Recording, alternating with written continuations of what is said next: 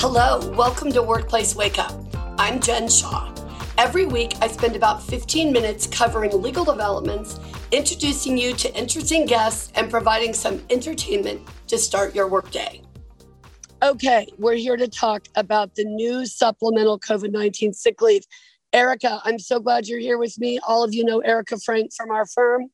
Erica, things are a little confusing right now, right? Yes, that is an understatement. And as our listeners know, we did do a quick podcast when SB 114 was first passed. And since that time, we've received a number of questions from clients asking us, like, what does this all mean? So we have some more information to provide. Now, just to be clear, everyone, the Division of Labor Standards Enforcement did release their poster, which I just feel compelled to say is incomplete. It does not even address testing. The FAQs don't provide much more guidance, although we did get some clarification. Part of the problem here is that we've got a bill that was rushed through the legislature, and then we have FAQs, and that's it.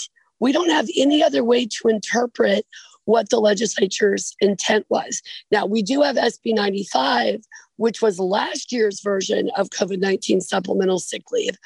But this year's bill, as you already know if you listened to our last episode, is a lot different. And it contains some aspects that I don't think employers are going to be that excited about. Right. So, Jen, let's talk just about a few things that we thought it was important for employers to know about, because as they know, at this point, the compliance date was February 19th, 2022. So you mentioned the notice, which means if you're listening now and you have not posted that notice or transmitted it electronically to your employees, please do so once you finish listening to our podcast, because it's really important that you do so. So a couple of things, Jen. One of the questions that I know you've received is whether SB 114 applies to employees that work remotely outside of California. That's right. And don't I wish we had a clear answer to that question? The short answer is we don't think so. And that's based on a lot of different provisions of the law and the way California law has interpreted some other provisions.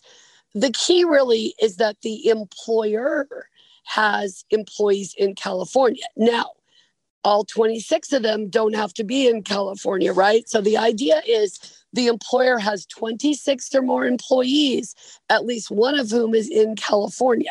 Obviously, with remote work, this is challenging, Erica, because how do we count somebody who works for a company, for example, that's only located in California? They moved to Utah during the pandemic. They're reporting into the California office. They very well may be treated as a California employee. You all are going to need to talk to your lawyers about this, because there are a lot of different factors that go into that analysis. The bottom line that we want you to take away today, though, is if you're an employer with 26 or more employees and you have one of them who either reports to California or actually lives in and resides and works in California, you're going to be subject to AB 114. Awesome.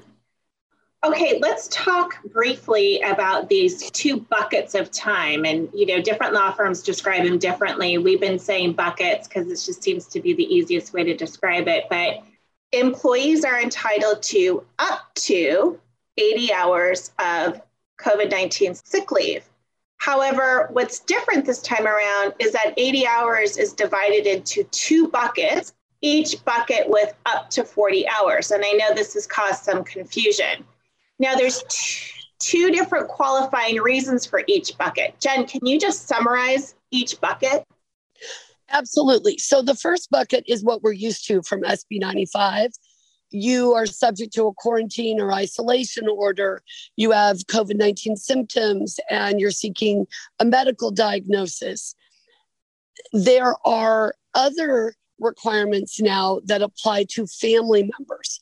So you are caring for a family member who may have COVID-19.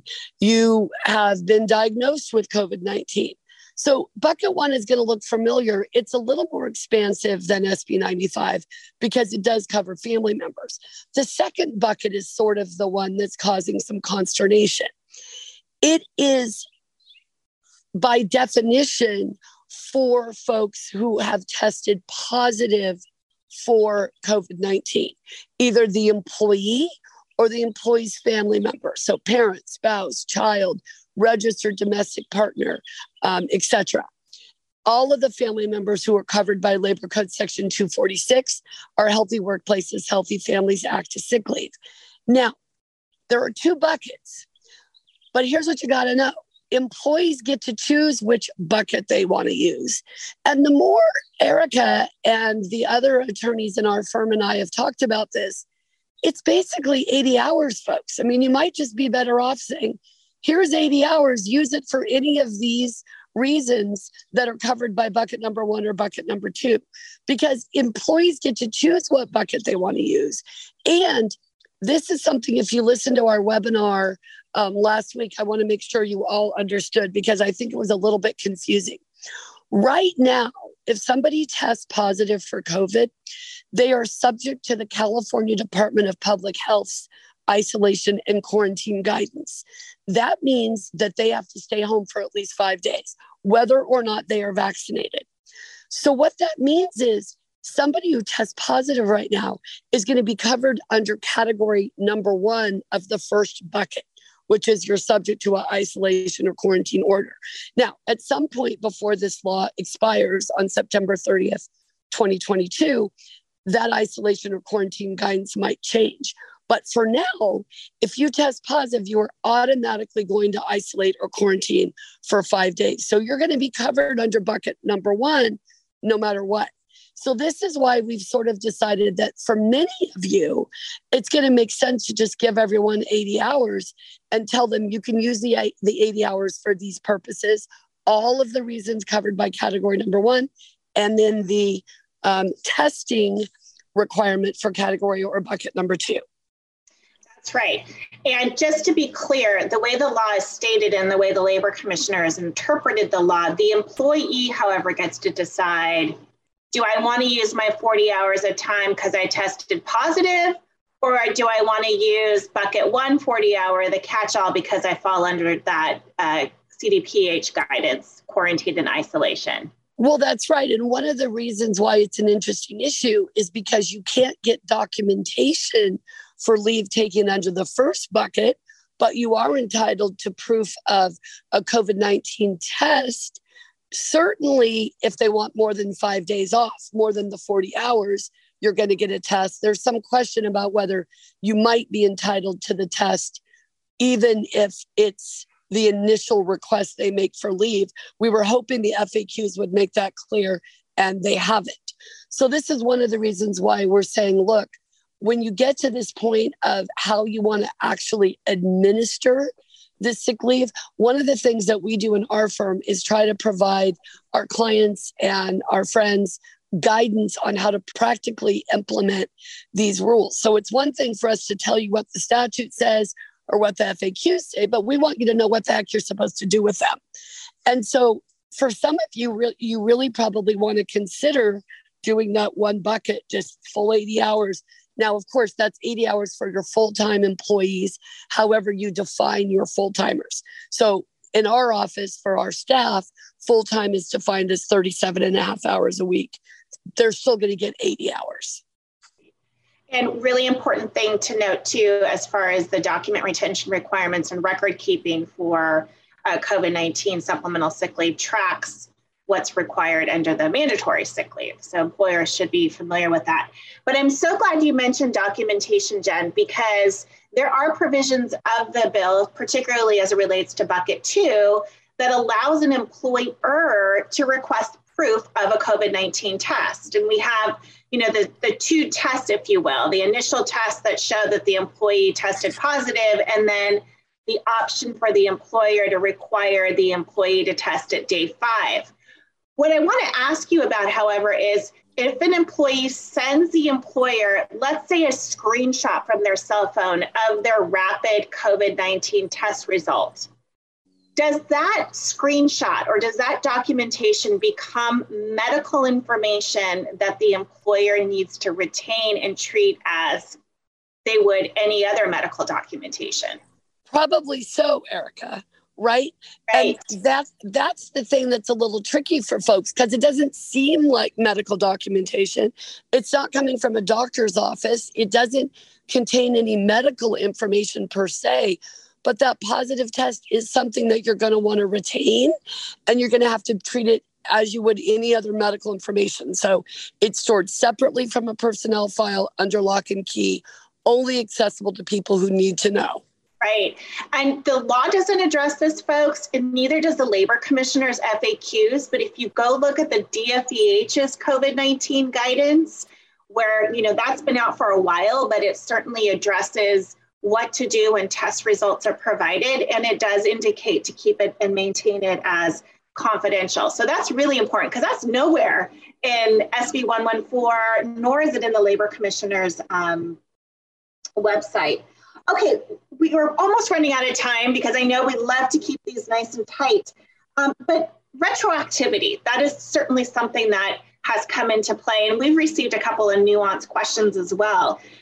Just let's quickly break it down for our listeners. The timing is very important here. We know that the law was signed on February 9th, employers needed to begin complying on February 19th, and it was retroactive to January 1st. So it's like back to the future, you know, 2022. That's right. So if an employee was sick with Omicron in December and took a leave of absence, and they used their healthy workplace, healthy families leave, can an employee seek a retroactive payment for that leave that they took in December? Not in December. It's got to be after January 1. Now, we had a question from a client, you know, that an employee who tested positive on December 31st, but didn't take any time off until January 1. Well, they took time off for COVID on January 1, so they're covered. That's a great example. Great example. Okay, next. The ability to request retroactive leave. We know now that the timing has to be within, you know, January 1st, 2022, moving forward into 2022. What about if someone was sick with a cold, they thought maybe it was COVID, nothing was ever verified? You know, we know that the symptoms are so similar. What are the reasons for which an employee can obtain retroactive payment?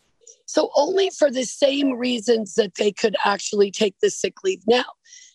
Certainly remember that one of those provisions under bucket number 1 is you have symptoms that may be related to COVID-19 and you're seeking medical diagnosis.